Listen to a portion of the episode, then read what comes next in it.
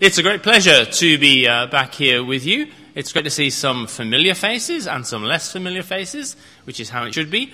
And uh, I'd like to pray for us as we look at the Bible because I find that incredibly helpful.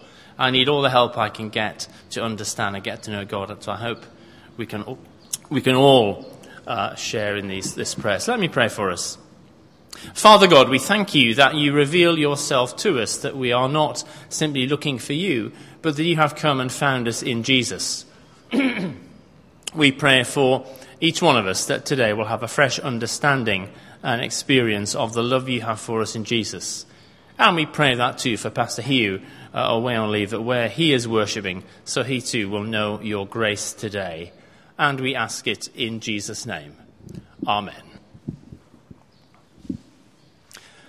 Well, they say that you can only make a first impression once. The first time you meet someone is highly significant. Excuse me. And uh, we recognize that in Hong Kong with the, the, very important exchange of business cards when we meet. Uh, you give a card that usually tells people who we are and what we do and how you can connect with me. You know, emails, phone numbers, that kind of thing. Well, Jesus, uh, sorry, John points out that the first time that Jesus reveals his glory is here at a wedding party in Cana of Galilee. John chapter 2 verse 11. This, the first of his miraculous signs, Jesus performed at Cana in Galilee. Thus, he revealed his glory and the disciples put their faith in him. It's a bit like he's introducing himself. The first sign is especially important. It's almost like Jesus giving us that business card so we can understand who he is, what he does, and how we can connect with him. It's always important that we remember that we need to connect with him. The danger is we hear a gospel story and we think, oh, that's nice, that's interesting, but so what? It's like there's pictures of Jesus in a gallery and we go through and think, oh, that's nice but at the end of it, we're no different. But these stories and pictures of Jesus in the Gospels are to engage with us and to change us. So let's see what uh, Jesus changing water into wine can do to us, showing us who Jesus is, showing us who Jesus is, what he does for us, and how we can connect with him. First, we need to be clear who Jesus is. And John 2 tells us that Jesus is the hidden master of the feast. Jesus is the hidden master of the feast. Most people at this wedding party have no idea what is really going on. It says that Jesus revealed his glory and his disciples put their faith in him. The rest of the guests they don't actually realize anything special has happened at all. The servant who did the serving of the wine, the water turned into wine, he'd have been aware of the miracle, but not the guests. What would the guests have seen? Just think for a moment. There's a, there's a lady over there, and, and she's calling the young man. Well, that must be her son. Looks like he's actually being a bit rude to that woman. It sounded like he said, Woman, what has this got to do with me? Oh, she's not flustered though. He's just saying to those servants over there, just do whatever he tells you to do. Oh well, it takes all sorts and ah, some more wine, just what I need to get through this wedding. In this situation, Jesus is the hidden master of the feast. There is someone who is actually called the master of the feast or the master of ceremonies. Uh, in verses 8 and 9, there's a word used that's unique in our Bibles. It talks about the master of the feast. And it's his job, like any master of ceremonies, to see that things run smoothly. And he has no idea what's happened either. He's just thanked the bridegroom for this wonderful, wonderful wine. You know, normally you serve the good stuff first, and then when the, then the guests are too drunk to know the difference, you give them the poor stuff. That's how it works. But this wine coming now is just terrific. It is rich, flavorsome wine. A friend of mine is an expert on wine, and he can like bore you to death on wine. You know, I'm the kind of person who judges wine in the supermarket, not the wine store, judges wine by two things price and the picture on the label. An infallible guide. But he kind of sniffs it and listens to it and talks to it and says things, things like, Oh, I, I get chocolate and almonds and a hint of bacon fat and burnt rubber. I once heard him talk about a wine that corners nicely. But this is the real, the real good stuff that experts appreciate. And yeah, you know, Hong Kong and China has a growing reputation as an international center for fine wines. And we are talking fine wine here. Just a few moments ago, it had been dishwater. I imagine the, the poor servants who were told just serve the stuff were thinking, what are we going to do? And they find to their amazement they are serving the best wine anyone has ever tasted. Now, the bridegroom, the guy, is just sitting there with that fixed smile that bridegrooms everywhere and at all times and places have on their faces. I've done hundreds of weddings, literally, and there's that look. The brides look terrific. The bridegroom just kind of. they have no idea what's going on. So he doesn't know what's going on. Who is the real master of this feast, this celebration? It is Jesus. Whether people realize it or not. Jesus doesn't actually have to do anything. Just what he says is enough. He just says, fill the jars, draw some out. That's all it takes for the miracle. Jesus is the hidden master of the feast. You see it demonstrated in the strange conversation between Jesus and his mother. He is strangely harsh to her. The translation that we heard in the New International Version softened things. They say, uh, Dear woman, why do you involve me? Literally, Jesus says, Woman, what has this got to do with me? The key is in the phrase when Jesus says, My time has not yet come. Again, literally, he says, My hour has not yet come. Jesus is not actually saying, Oh, it's not time for a miracle. You know, I might do one a bit later.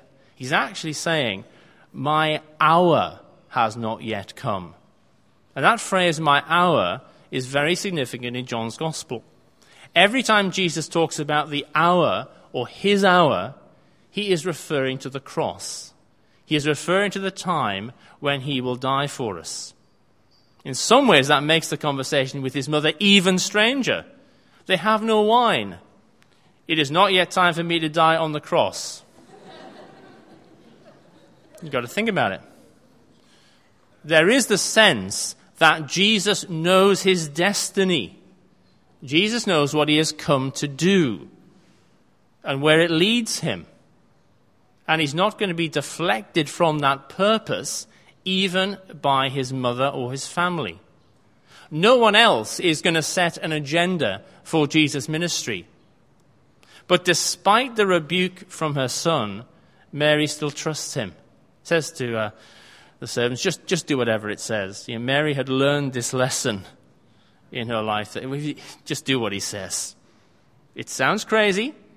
He knows what he's talking about. And that can be hard for us to accept because we want all sorts of things from Jesus. We have our agenda for what he should be doing, we feel. But we have to accept that fundamentally, he will set the agenda, not us. None of us has the inside track to get Jesus to do what we want him to do for us. He is the hidden master of the feast. And still, the best advice ever given is just to do whatever he says. Just do it. Jesus is the hidden master of our situation. All sorts of other people may seem to be in charge. We have bosses, friends, families, colleagues, circumstances. But Christians perceive that there is a real master of the situation, and this is Jesus. This is who he is. So, first of all, who is Jesus? Well, he's the hidden master of the feast. Second, uh, what does he do? Well, here in the first of his miracles that John gives us, his sign, uh, he keeps the party going. He turns water into wine to keep the celebration going. I just, I just love this story. It is such a picture of grace. which is us getting the things we could never achieve or earn ourselves given as a gift. This is a minor wedding with unimportant people in an obscure little village. You know, the bride and groom's names are not recorded because they don't matter. This is not the kind of a wedding that would have gone into like the celebrity magazines, Hello, or done exclusive deals. It is a backwater town. And it's so insignificant that if you're fortunate enough to visit the Holy Land today, no one is sure where biblical Cana in Galilee was situated. You know, there are two or three equally likely sites. You visit one of them and they even offer you Cana wine, you know. And it's rubbish. You know, they give you little samples to try and sell you, and you say, no, no, thank you, not today. Here in his first miracle, this calling card from Jesus, Jesus is not raising the dead, healing the sick, calling people to repent. He'll do all these things. But for now, he is sparing the embarrassment of two probably teenagers on their wedding day and their families from disgrace in lots of ways, this is just no big deal.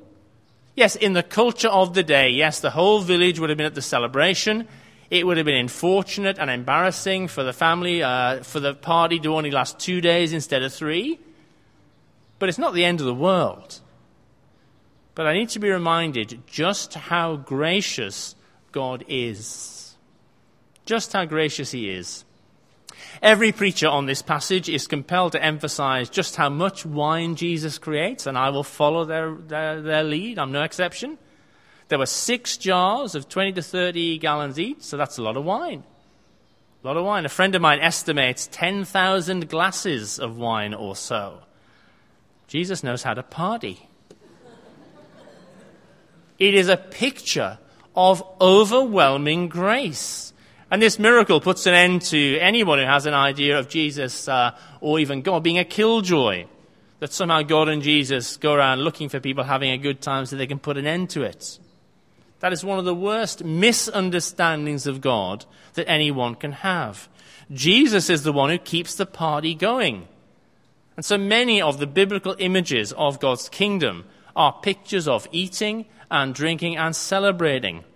I always think it's so wonderfully in tune with our Hong Kong culture. The way we enjoy eating and drinking together, it's a picture of heaven. I have to say, you don't really know what it is to enjoy food until you've watched Hong Kong people tackling a buffet. It just brings joy to the heart. But there are so many images from the Bible of God including people in a glorious celebration. Isaiah 25. On this mountain, the Lord Almighty will prepare a feast of rich food for all peoples, a banquet of aged wine, the good stuff, the best of meats and the finest of wines. Psalm 36. They feast on the abundance of your house. You give them drink from the river of your delights. I was reading a book a few years ago, uh, God of Surprises by Gerard Hughes. It, it's a good book. It's, it's a, an old book the good ones often are. Uh, but Gerard Hughes was leading a, a, a, retreat, a time where he went away with people, a bit like the church house party recently, uh, and with, for, for, them to reflect spiritually on their life. And there are a number of exercises he asked them to use their imagination to understand more of their spiritual condition. And one of the things he asked was people to imagine the scene here in Cana of Galilee. Uh, you know, what did you see? dancing, food, laughter, whatever. And, and how do you picture Jesus? And people gave different kind of responses uh, until there was a man called Frank. And he came to his, he shared, and he could picture the, the wine and the happiness and all this. And he pictured Jesus sitting in a corner in a stiff back chair, wearing a crown of thorns and frowning. I think it was a sign that Frank has some issues to get to grips with. And every day, I pray for the transforming grace of Jesus to, to change the colorless, tasteless water of my life into the rich, joyful wine of his kingdom.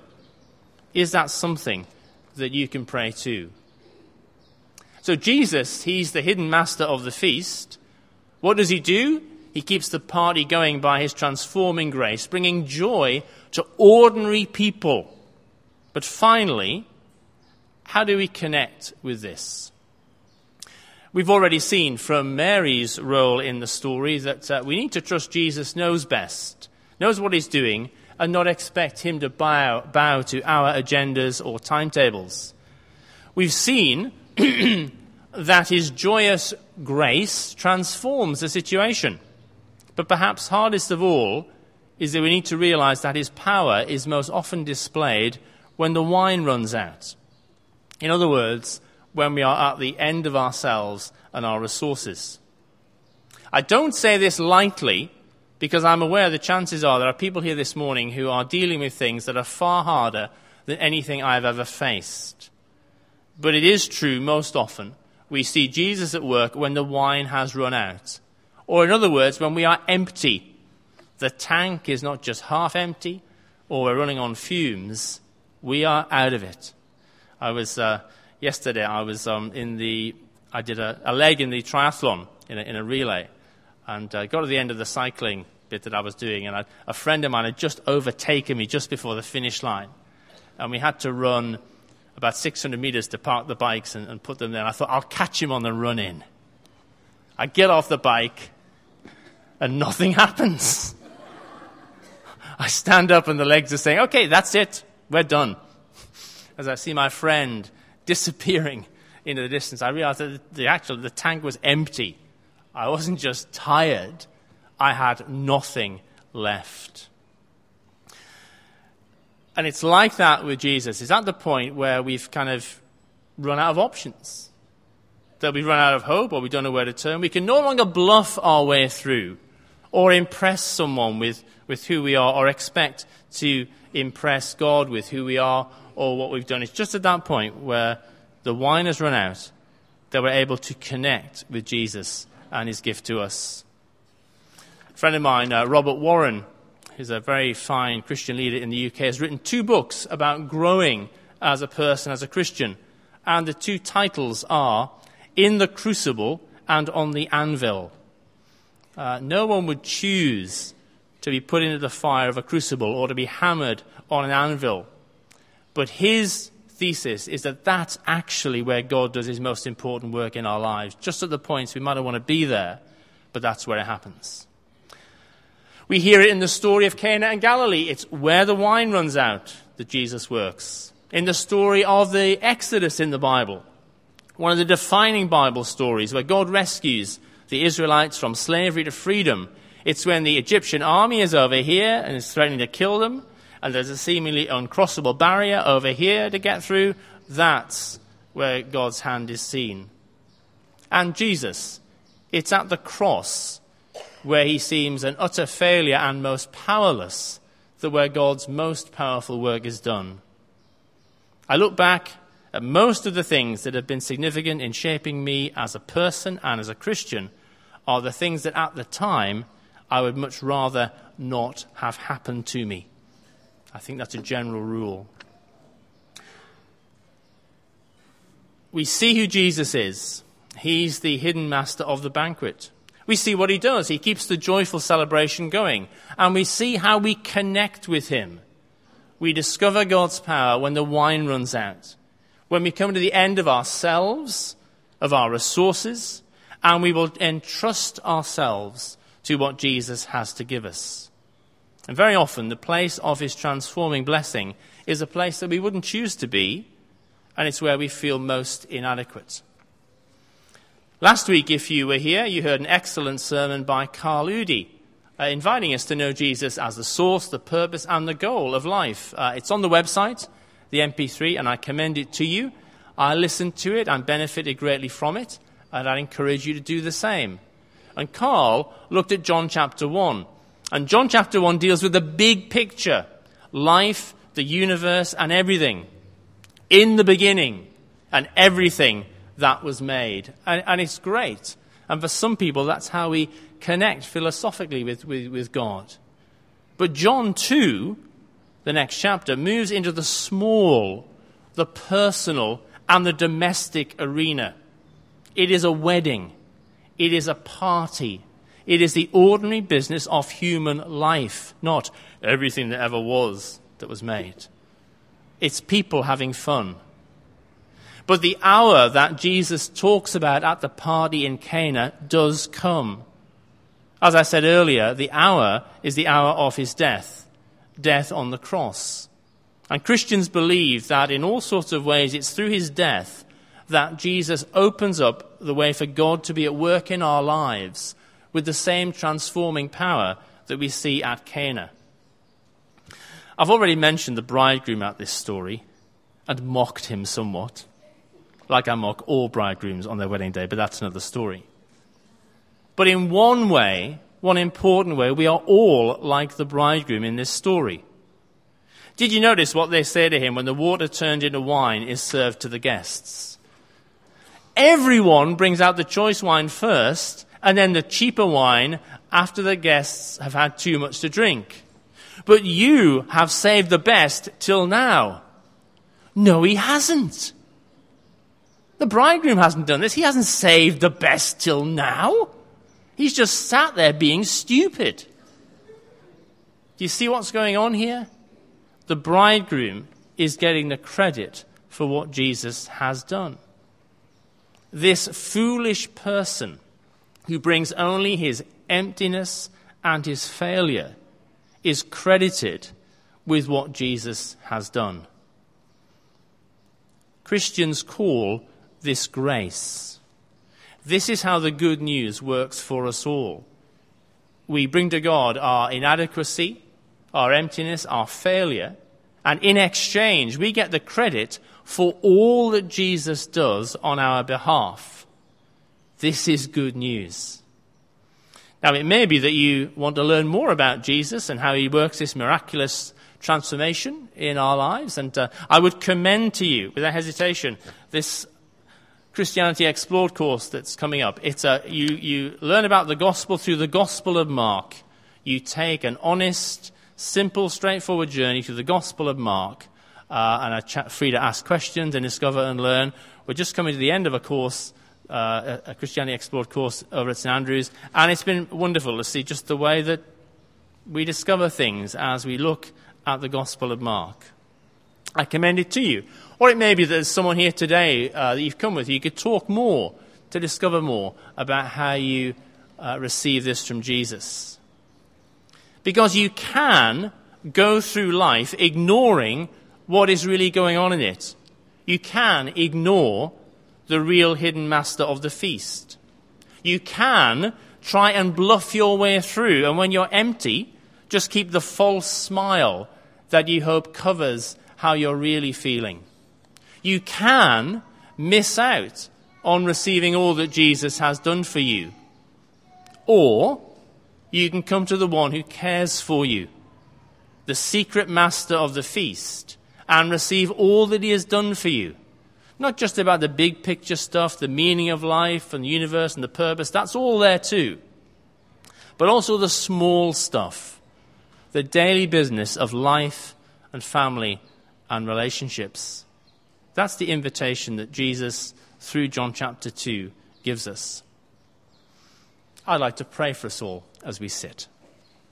And wherever you are in your understanding or your love or relationship with God, I hope you'll echo this prayer as far as you are able in your heart. As uh, Evelyn's testimony earlier pointed out, uh, we respond in so far as we are able, and that's a good thing.